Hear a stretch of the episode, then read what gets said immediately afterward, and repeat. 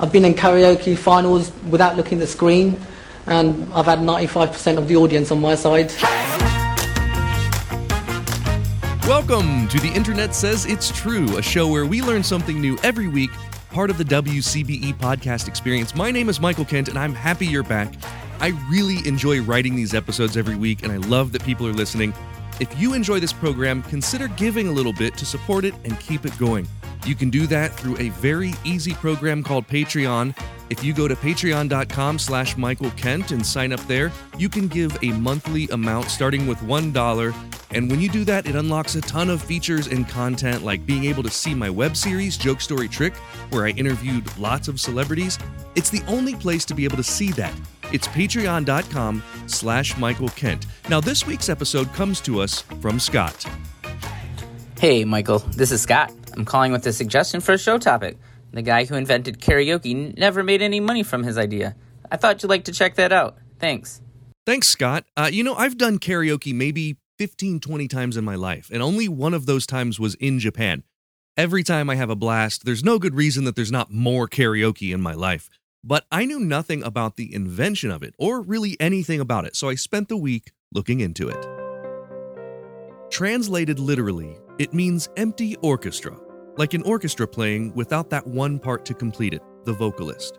The idea of singing along to music obviously predates written history, but we can talk about karaoke as a social activity as beginning in the 1960s and 1970s. In this episode, we're going to talk about a guy named Daisuke Inoue. He's widely recognized as the father of karaoke, but there are multiple claims to the invention of the activity of socially singing to music. For instance, there was a popular television show that ran in the 1960s called Sing Along with Mitch. So far, you've done nicely. Now we want you to take the lead. We'll flash the words on the screen so there's no excuse for mumbling. So open the window and let the neighbors hear you loud and clear.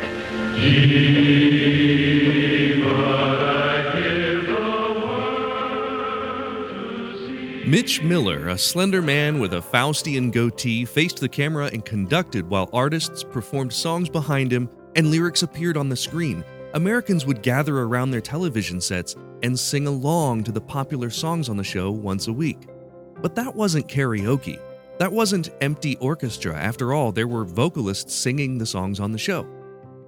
Karaoke is a concept that really began in bars in Japan and the formula that was necessary for the idea to take off was a combination of a few things a microphone, a backing track without vocals, and the lyrics for the singer to read.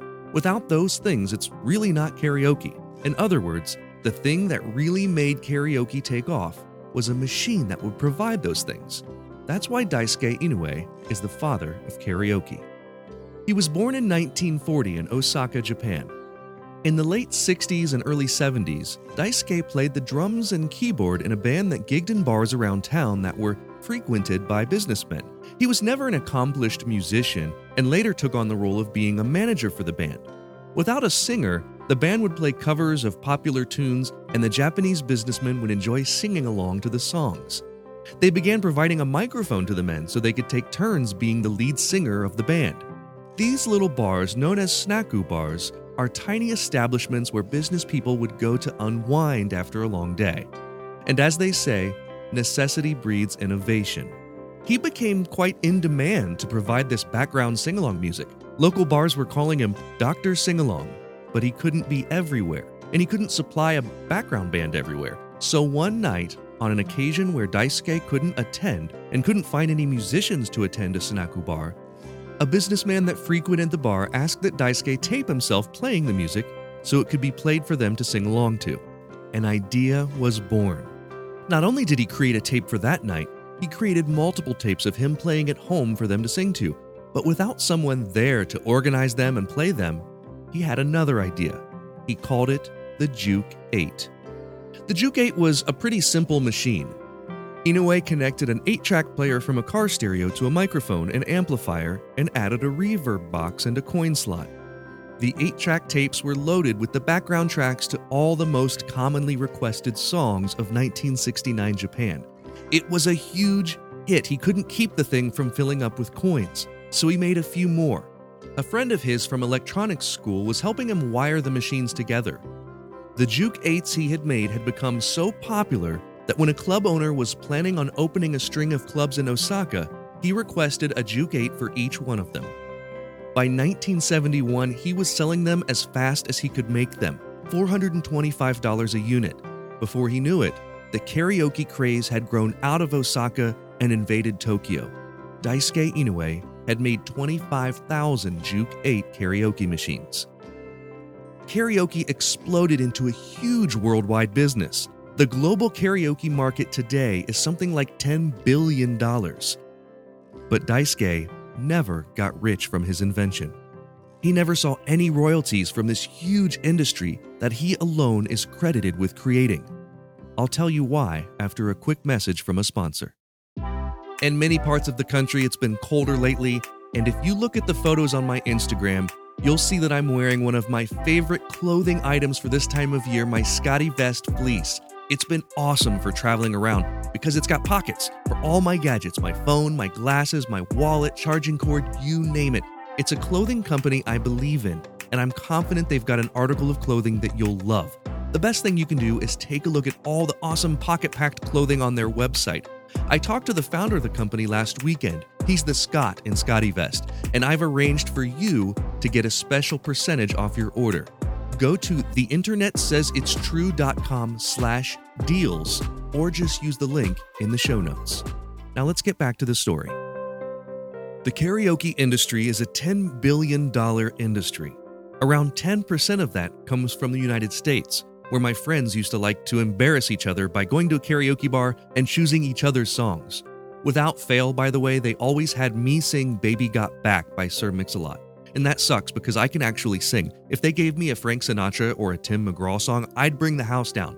But that's not what karaoke is about. It's about sharing time with your friends and humbly being okay with sucking and having drinks and just blowing off some steam. It's not just a machine that was invented by Daisuke Inoue. It's a leisure activity, a piece of culture, and it's hard to put a price tag on that.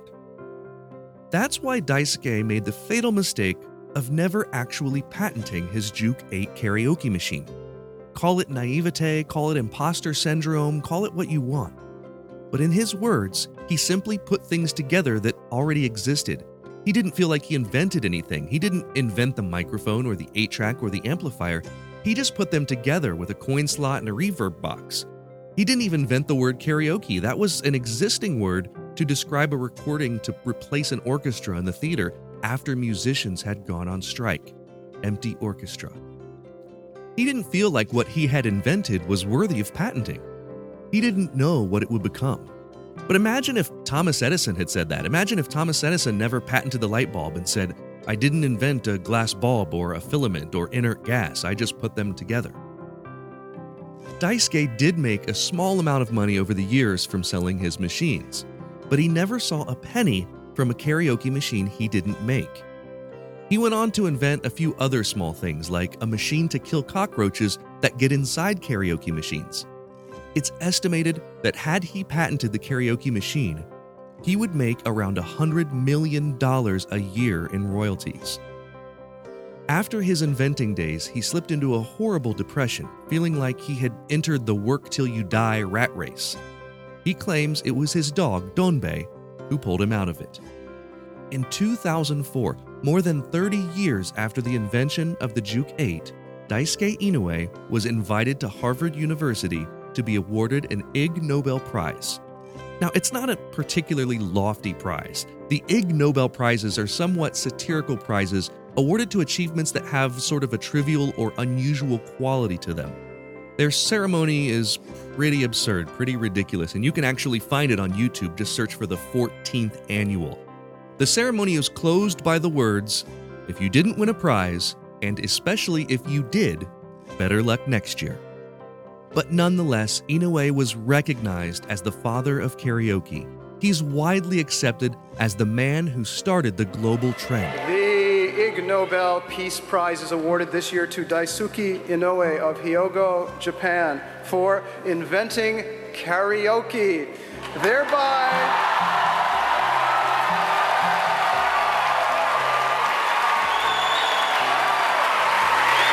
Once upon a time, I had the dream to teach people to swing. So I invented the karaoke machine. I don't know, it was a start of something of big. Now, more than ever, I want to teach the world to sing perfect harmony. You see?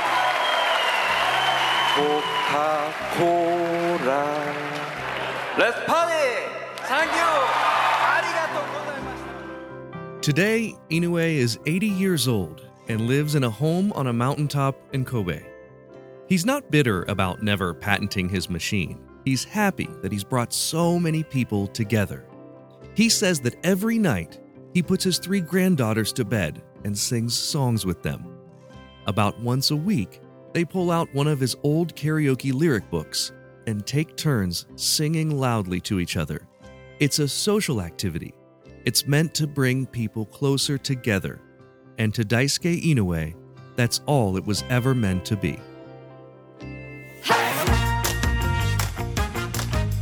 Now, it's time for the part of the podcast where I call a friend, and today I'm calling Brian Brushwood.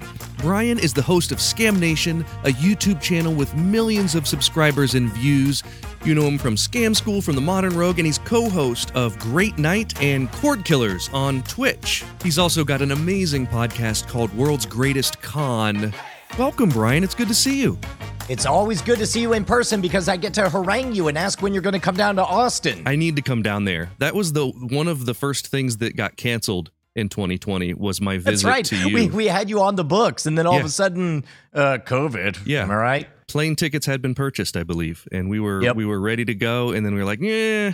Being that we were planning on shooting in a bar, we were like, yeah, no one's going to want to go to a bar. So Uh, we still have not recovered from that. We're actually building a bar-like set on campus so Oh. that everybody can feel safe when uh, when we start shooting bar tricks again. that's awesome. Brian is coming to us from the campus of the Scam Nation compound. Do you have a fancy name for the Scam Nation compound? Oh man, uh, uh, different different groups call it different things. For some reason, the seven acre schwood seems to have stuck, which I think is funny. Tell everyone about a little bit about the history of what this is, what we're talking about here. So, uh, uh, right now, this seven acre compound, and I guess an art compound would be the right word for it. Um, at some point, I realized we're doing so many different things. And uh, in order to keep up with it, what I wanted to do is start hosting more people. But the problem is, when you host people, it's expensive because you got to pay for a hotel and blah, blah, blah, blah. So, what we ended up building is kind of a Willy Wonka Jurassic Park uh, theme park hybrid that's half B- uh, Airbnb and half live production studio and also a a large YouTube production studio. And uh, uh, the idea being that we could get talented people like you to come down, spend a week with us, and then uh, you know we shoot one afternoon. You bring your significant other, and then uh, the rest of the time, you know, do Austin. Yeah, and if you want a good example of burying the lead, uh, Brian forgot to mention that it's a former nudist colony. Okay, worse than that. It's uh, former snood, for, former nudist colony, former uh, cult compound, uh, former uh, martial arts studio, and ground zero for the most notorious false arrest in Satanic Panic history. uh, it, it's uh, which is I'm giving you a scoop. We haven't talked about it live, but uh, The- uh, this used to be, among other things, be a preschool where the couple that ran it were falsely arrested for uh, crazy, you know, made up satanic panic stuff. I know they made that it story. 17 years into their sentence and were released and given 1.7 million dollars apiece from the state.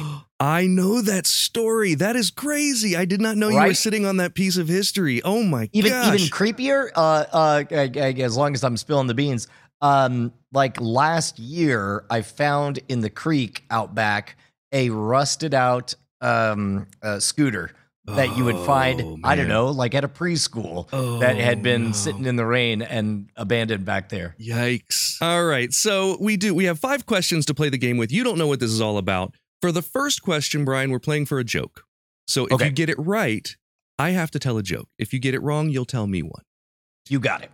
Daisuke Inoue is known as the father of karaoke because he invented the karaoke machine, which he sold to bars around Japan in 1971. Which of these three statements is true? Only one of these statements is true. A. He never patented it and he missed out on his share of a $10 billion industry. B. His original name for the machine was Kashinashi, which translates to no lyric. Or C. He went on to become rich by inventing the 3D printer in 1980. Oh, I'm gonna feel uh, like it's number one because if there's one thing about great ideas, is very rarely the creatives who create them tend to think about small details like protecting their ideas.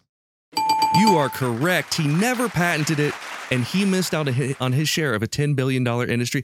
He missed out. He'd probably be making, they say, around $100 million a year in royalties. Uh, or alternate possibility, it's possible that because he was charging everybody and announcing himself as the karaoke police, that karaoke never took off and it never amounted to a hill of beans. This is true. Sometimes, uh, you know, and this is our argument for things like Tesla allowing their software to be and, and hardware to be open source and saying, here, create a, a competitive field of vehicles so we can get this infrastructure moving. So I totally take your point. Uh, now, the 3D printer was first described in 1980, but it was invented by a man named Hideo Kodama. Uh, but I thought that was pretty pretty interesting. It was never. I don't think there was one made, but he did write the instructions on if there was one, what it would be back so in 1980. In 1981, you would have had dot matrix printers, Yeah. and you would have the understanding of pixels.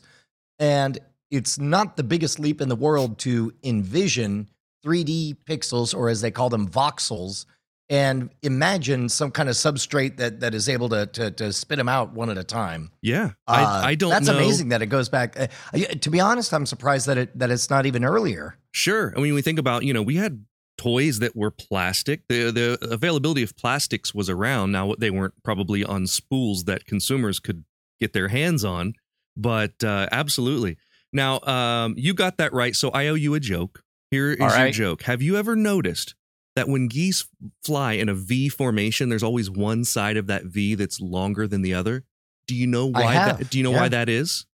What? It has more geese on that side. No, it's got lazier geese that are that are dragging. Yeah, so dumb. I heard that joke on a uh, on a tour somewhere. Someone did a tour. He had another one. He said, "Do you know how they decide the one that leads the V? It's the one in front." so stupid. All right. Uh, so you're one for one. For the next question, we're going to play for a story about something that's happened to us while we're performing. You spent many years on stage. Boy. You've done lots of different, you know, shows and in, in a lot of different formats, whether it be magic or you've you've done a lot of work. So if you get it right, I'll tell you one of my embarrassing stories. If you get it wrong, you'll tell me one. I'm buckled in. Here's your question. According to Singing Machine, which is one of the most popular karaoke machines, which one of these is the most often requested karaoke song of 2021? Ooh. Is it A, Sweet Caroline by Neil Diamond, B, Let It Go from Frozen, or C, Friends in Low Places by Garth Brooks? Ooh, this is a dirty question because I am certain that at any given time, all three of these were probably number ones. But you asked in 2021. And uh, uh, the options again, it was Let It Go, It was- which certainly would resonate with the spirit of 2021. Um, Sweet Caroline by Neil Diamond and Friends that in Low one's so Places. timeless. I feel like that would have been earlier. And then finally, what was the, the Friends, third? Friends in Low Places. Uh, I, I, I- I think there's something about the the synergy of Let It Go as an idea that is too good for me to pass up. So I'm going to go with Let It Go. Plus, also, that was a dang fine karaoke performance in that episode of Ted Lasso where she sang Let It Go. you are correct. The answer is Let It Go from Frozen. You're two for two. Uh, the second most popular was was this is from Singing Machine, right? So this isn't you know no one's out there doing an official uh, Rasmussen poll of of karaoke. But uh, the second most popular was "Dance Monkey" by Tone and I, which I am not familiar with. No idea. I what am not that is. familiar with. Uh, the third most popular was "Shallow" from the movie from A Star Is Born. That's Billy Ray Cyrus and Lady Gaga. Oh, so and, this and this year, that I- sad, yeah, I- that sad, miserable, uh, uh, uh, emotional train wreck of a journey in which you realize that no matter how good or popular you are, validation can't come without. It only comes from within, and when you don't have it, eventually you take a bunch of Ambien and kill yourself. Can I ask? Can I ask the listeners to please continue listening after this episode? It's just a, a, pol- a polite request. yes. Uh, so "Shallow" actually was listed at the top of a few different lists. I didn't put it on my three because it could be in contention for that top one. "Friends in Low Places" and "Sweet Caroline" are always in the top fifty. Those are always in the top fifty. So I have, I do have a story to share with you. It isn't quite an embarrassing story. It's kind of an interesting story. Um, sadly, my my grandfather passed away last week, and we had his uh, sort of like a a luncheon wake type thing at my dad's house, and the pastor from the ceremony was there. She had never met my grandpa. She had never met any of us until she had a meeting with my my dad and my stepmom about grandpa and you know what she wanted to what they wanted to do for the service. And she when she met me, she said we were still in the funeral parlor. She said, uh, "Now I know that you're you're the magician's son." Um, ma- magician singular son, not the magician's. My dad's not a magician. She knew that. Right. So my dad introduces me Oh, as got it, his got it, got it. I, I, I thought they misunderstood and thought yeah, got mixed up saying that your dad was a magician. No, no, uh, no. th- you're the magician son. Like that's how. th- Got it. I, it was never. My dad never introduces me as his son, Michael. It's always like this like is you're my you're the son. liberal daughter, or Yes. yeah, This is my black sheep. Is basically what yeah, he says. exactly. So he says this uh, to her earlier. So she introduces this to me and says, "Would you do magic for me?" And we're still at the funeral home, so I, I politely declined. I was like, "Yeah, I don't really have anything with me. I'm not really, you know, in that sort of mindset right now and all that." But later at the house, when we were relaxed a little bit more, um, she asked again, and so I did magic for her. She really wanted to see magic, and she loved it. She was just a great audience member, and she was like, "You know, I uh, someone did some magic for me once where I had a Rubik's cube behind my back, and I was mixing it up." and it was mixed up before I put it behind my back. But when I pulled it forward, it was solved. And she she was describing it as the most amazing thing. And in my head, I'm thinking, I know I know that trick. That's something that I do. But I didn't want to steal this magician's thunder, so you know whatever. So we continued talking and found out that she was from this small town where I know one person. And I said, "Do you know this person's name?" And she said, "Oh yes, I do know that person." The reason I know this person is because he had me come in and teach a magic trick to some of his high school students for a play. She was the director. I was the magician What? with the Rubik's Cube. I had met her. Wait, she was telling a story about you? Yes. yes. Oh, that's wonderful. Wasn't that amazing? Uh, and so, I mean, I was slightly embarrassed that I didn't remember her and, and recognize having performed this trick for her. But it was funny that while she was telling the story, in my head, I was like, I know this trick. Um, of course I do, because I was the person in the story. I just didn't know it. Uh, the uh, ironically, uh, uh, thankfully, I got the question right, so I don't have to say my embarrassing story. But the closest story I have to that, um, that I am choosing of my own accord to share, is talking to one of the event coordinators at a college and uh, uh, being on the hunt for gossip. I asked uh, in mixed company in a group setting, "Hey, have you ever had somebody you just brought in and they were just a disaster? The students hated them." Uh, and she goes, "Well, yes, um, it was you."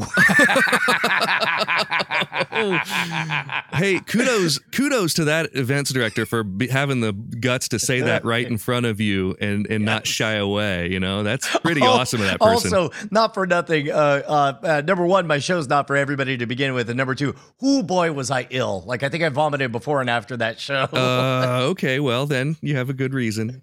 I so this was another one that I, I just remembered, and I, I want to move on with the questions, but but briefly, this this just happened. Uh, I have a magic trick for sale that other magicians can buy. It's not very popular, and it's not. It's the only one I've ever done this with, I've, where I was like, uh, I came up with this magic trick. It doesn't quite feel like something I need to hang on to, so I sold it the I, the rights to magician. It's called repair. It's because it's a popped and restored balloon, and I capitalized the AIR in repair. It was cute. Uh, repair, and I'm in a bar performing. I was an emceeing a like a business awards evening, and I'm in the bar. It was at a brewery. I'm at the bar, and I sit next to a guy to order a drink, and the guy said, Aren't you the repair guy? And I said, okay, No. So I was And- ready to fight him for thinking I was the repairman. I was in a suit, and uh, it took a long time of him saying, "No, repair. You're the rep- you did repair." And I'm like, "No, I you, didn't. You, I'm you're not the here- magician who came up with this effect that I'm clearly uh, enamored with enough that I know who you are. Yes, yeah. So it was very strange uh, because you know you don't expect to meet another magician at a bar, and if they to to stri- strike up a magician only conversation like that without first explaining that you're a magician is a super weird thing. I mean, first of all, uh, to encounter somebody who you know is a magician and have the first words you blurt out not be "I'm a magician" is remarkable in and of itself. This is like you, this is you true. spotted a Sasquatch right there. This is true. Yeah, it's like we're in this exclusive club that there aren't many people in. Let's you bond. But no, uh, he he to this guy.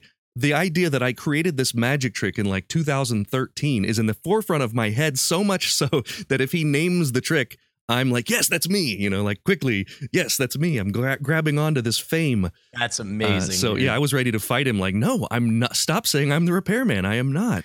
Not that there's anything wrong with repairmen. Um, anyway, let's move on. fine on. trade. question three. For this question, we're playing for a coveted The Internet Says It's True sticker. Uh, this is a three inch by three inch Oh. square sticker. The back of it is sticky. Uh, this this question uh, is about Mindy Kaling's book called "Is Everyone Hanging Out with Me?" In the book, she writes about karaoke etiquette, and she says the following quote. I really think people should be thinking of themselves more as temporary DJs for the party and it kind of behooves you to pick a short song.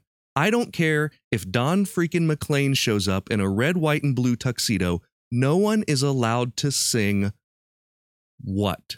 What song does she cite? A. In-A-Gadda-Da-Vida, B. American Pie, or C. Freebird?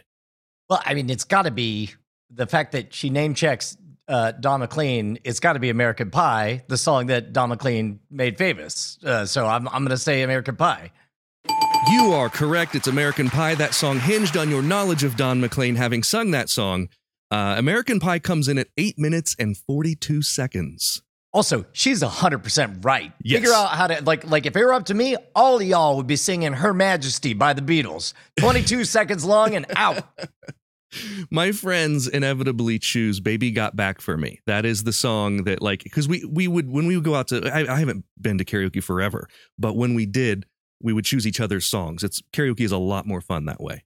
Uh, And oh, absolutely, 100%. Yeah. Uh, especially if, if, if it is known that you may or may not know the words. Absolutely. And they knew that that was one that I had done at like a bachelor party forever ago. So it became a thing that that's the only song I was allowed to ever do. So, man, you're, uh, you're three for three. You are killing it, as they say. Uh, question four we're playing for an audio Easter egg. So if you get it wrong, you have to say a phrase of my choosing on an upcoming live stream or episode. Oh, this is wonderful. If Okay, you yeah. get it I'll- I'll, I'll, right- I'll work your phrase in. Absolutely. And if you get it right, I'll say that same phrase on the next episode of this podcast. And here's the phrase the phrase is flickety wicket. And Lickety wicket. you can maybe use that to describe something like this topic is a real flickety wicket if you think about it. Yeah. Maybe you would use Uh, sticky wicket would be like the normal phrase. But flickety wicket would be one of those things that you'll just let slide by and no one will even ask you about it. You know, you do shows with other people. I bet they won't even say anything about the fact that flickety wicket isn't a thing. I believe that it was uh, the poet Abraham Lincoln who said "flickety wicket." That's all he said. That was the beginning and end of the sentence. like, like that'll be just a standalone, and then stare awkwardly at the at the Yeah. audience. Sadly, that was the speech before the Gettysburg Address, and so no one remembered. Nobody the remembers that one. Apparently, he crushed on the encore. Yeah. What country holds the title for the most in-home karaoke machines with almost one in every household? Is it A? I mean, Oh, you oh, do- oh, is it multiple choice? it is. Uh, or unless you want to just go for it. No, I've already got my answer though. Okay. But go ahead. Okay, here we go. It, y- this might surprise you. Uh, is it A. Japan, B. Thailand, or C. Philippines? So Japan is the most obvious one because I believe karaoke is a Japanese word. But there's also they're also a very populous country. So if we're talking about one per household, if it seems like there's a bigger swing with the Philippines or Thailand, I think Thailand is smaller. I'm going to say Thailand. I'm going to go Thailand. I'm sorry, Brian. The answer is Philippines. Philippines. hey, they can't all be easy questions. This one was difficult uh, and surprised me as well. This is according to phillife.com. Karaoke is an integral part of the Philippines culture. Filipinos are brought up surrounded by singing. It becomes a normal pastime of everyday life. If visitors come to the house, they will all sing together, or if it's a special occasion, they will enjoy singing as part of their Filipino celebrations. So this one makes sense to me, and here's why. When I went to Thailand, I've I've only been to the I, I can't say that I've been to the Philippines. I've I've flown through the Manila airport, and in one of my tours for the troops, I stopped in a an, a U.S. airbase that's in the Philippines, but I haven't gone out and experienced Filipino culture. Uh, Uh, yeah. Uh, uh, speaking of which, uh, for the uninitiated, uh, on military bases, they go out of their way to make them feel like little Americas because they, uh, you know, oftentimes they're family members who probably don't want to be thinking about the fact that they're in a foreign country Yes. to support their husbands and so on, or Yes. or wives or significant others. Um, uh, it- yeah. It, uh, quick, quick side jag.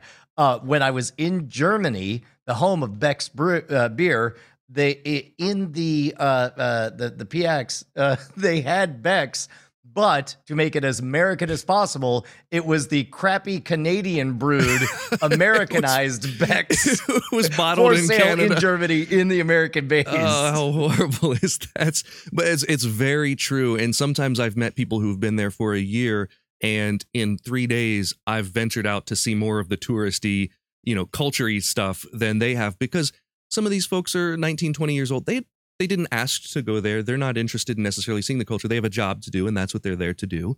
And uh, so in but what I was gonna say was I did get some time in Thailand and a lot of the bands that perform in Thailand are Filipino.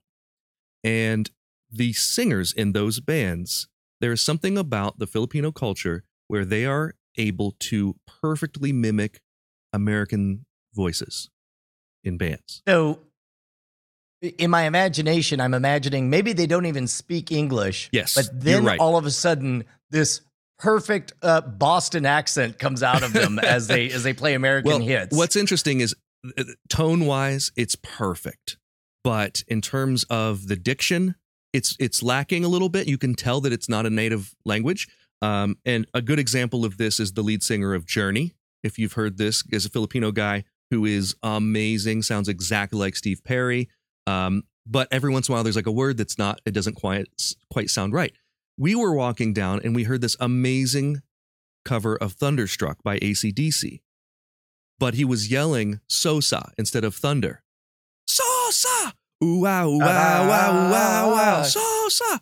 And it didn't matter. It sounded exactly like ACDC, the band, everything. So, uh, yeah, That's give it up to awesome. Filipino bands. Uh, okay, so you're three for four. This is your final question. And this one, Brian, is for all the marbles. If you get this wrong, I'm banning you from the show, never to be asked on again. Ugh. Here's your question. All right, I'm ready. What recent tech development has you most excited? I'll tell you what, this may be the year that we stop giggling at AI bots because uh, for, for a good 20 years, an easy punchline has been to say things to Siri and and and watch how bad she gets it wrong, or or autocomplete, or or or um, uh, uh, uh, there's a company named uh, OpenAI where you can give it a paragraph of a Stephen King novel and it'll just keep on writing as though it's Stephen King, and it would get hilariously bizarre where characters would start making love to each other or whatever. Uh, I think this is the hairpin turn where we're going to be over the hump, and all of a sudden, like, uh, for example, one of the things we talk about on the Weird Things podcasts, uh, one of the many podcasts that I do, is about how we are now at the point where AIs are programming other AIs. So you can say to an AI bot, I need a program that'll sift through blank and uh, connect somebody with, uh, recognize a face, and then uh, pair it up with their student ID. and then uh, just hearing that prompt, it'll go out to GitHub and find a discussion about similar related topics and then come back to you with snippets of code and say, all right, well, I'm pretty sure this is what you want to do. Or you could start programming and then at some point the AI will just say like, "Oh, I get it. I can see what you're doing now." And it'll just keep on going and and finish the rest of it for you. Um like the weird part is I can't point to anything specific about that that excites me, but I feel like that's the field where the biggest surprises are going to come at us the fastest in the next two to three years. Interesting. Well, I'll count that as a right answer. You're welcome to come back on the show sometime. I would love to have you. Uh, Brian Brushwood, you have a, a podcast that did really well.